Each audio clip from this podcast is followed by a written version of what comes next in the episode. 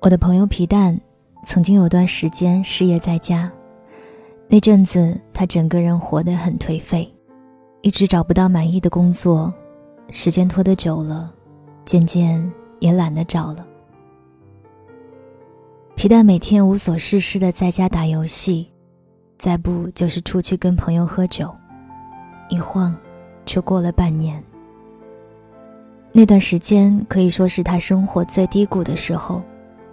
积蓄花的差不多了，信用卡欠了几万块，一直不工作。到后来人变得很焦虑，而化解焦虑的方法就是打游戏、喝酒，麻痹自己。有一天晚上，皮蛋在外面喝完酒回家，下了地铁，路上遇见一只流浪狗，是一只又瘦又脏的金毛，不知道为什么。那只狗一直跟着他，怎么赶都赶不走。那时快到冬天了，十一月北京已经挺冷了。皮蛋无奈把他领回了家，给了他几根冰箱里的香肠后，他回房间倒头就睡。第二天早上，皮蛋睡醒了，看见那只狗就趴在房间门口看着他，也不进来。就那么可怜巴巴的趴着。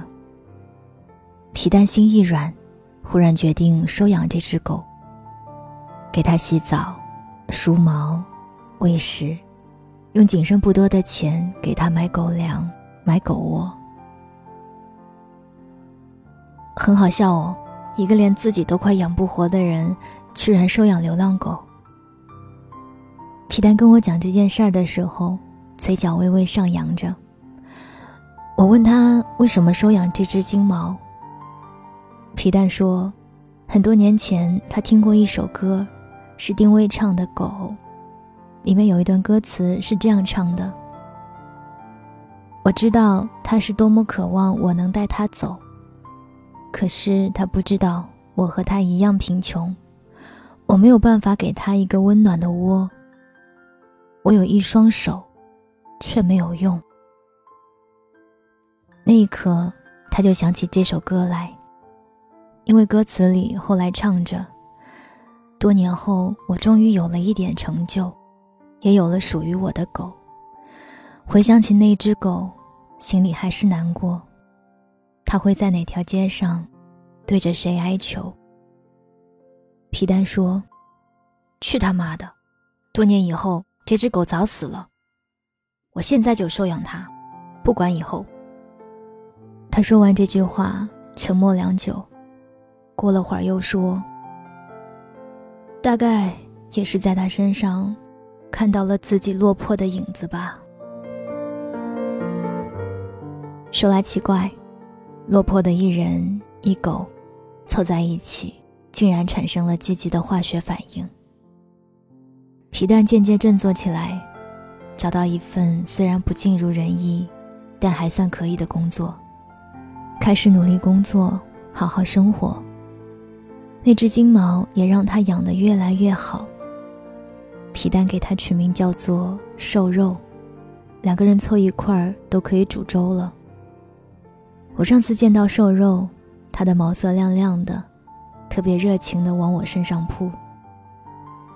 皮蛋说：“那段时间确实挺难的，但说是我收养它，给它一个家。”其实我的生活也被瘦肉治愈了。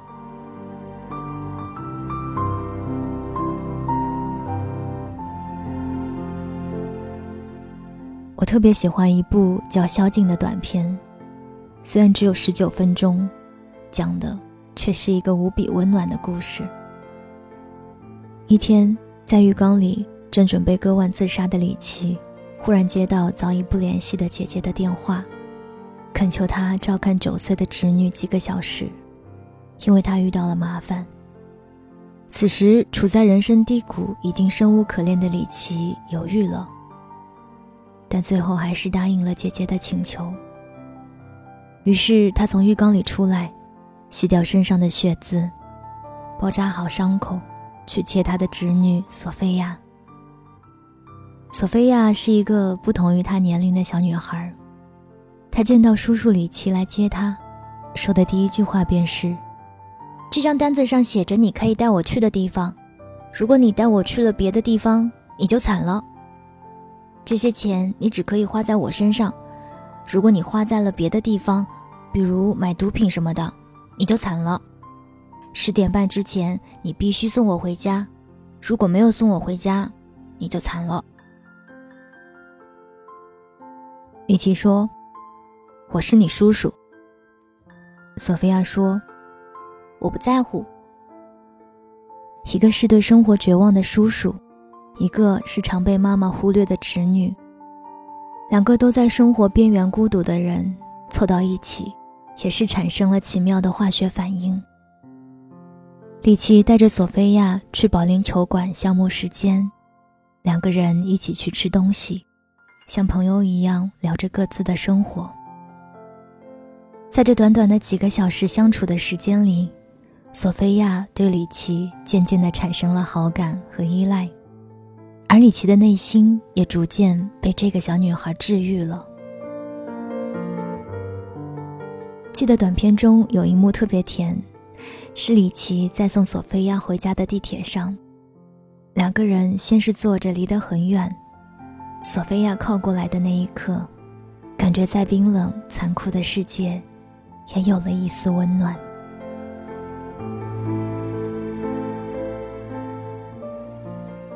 生活总有灰暗、沮丧的时刻，我们每个人都曾经历过。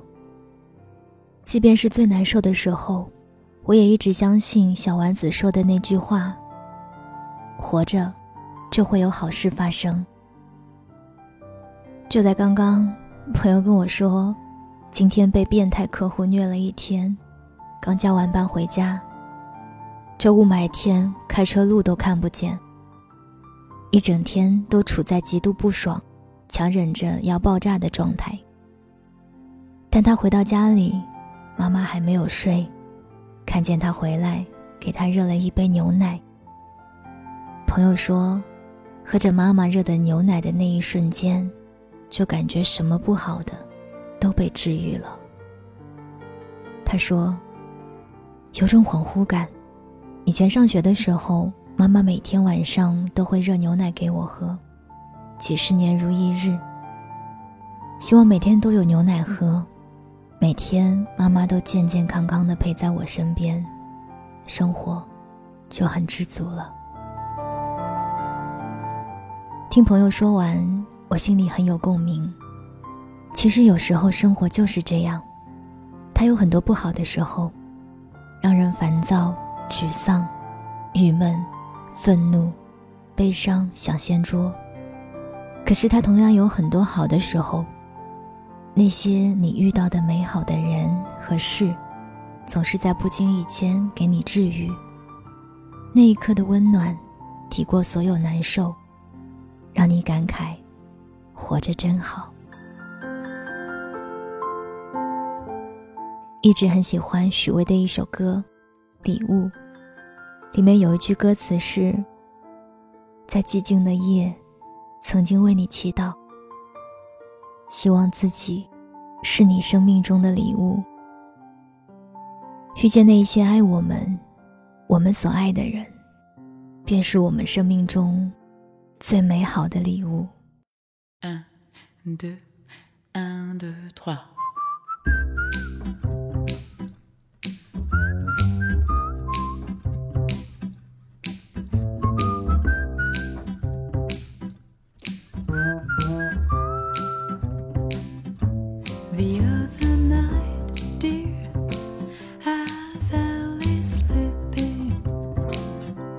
I dreamed ahead.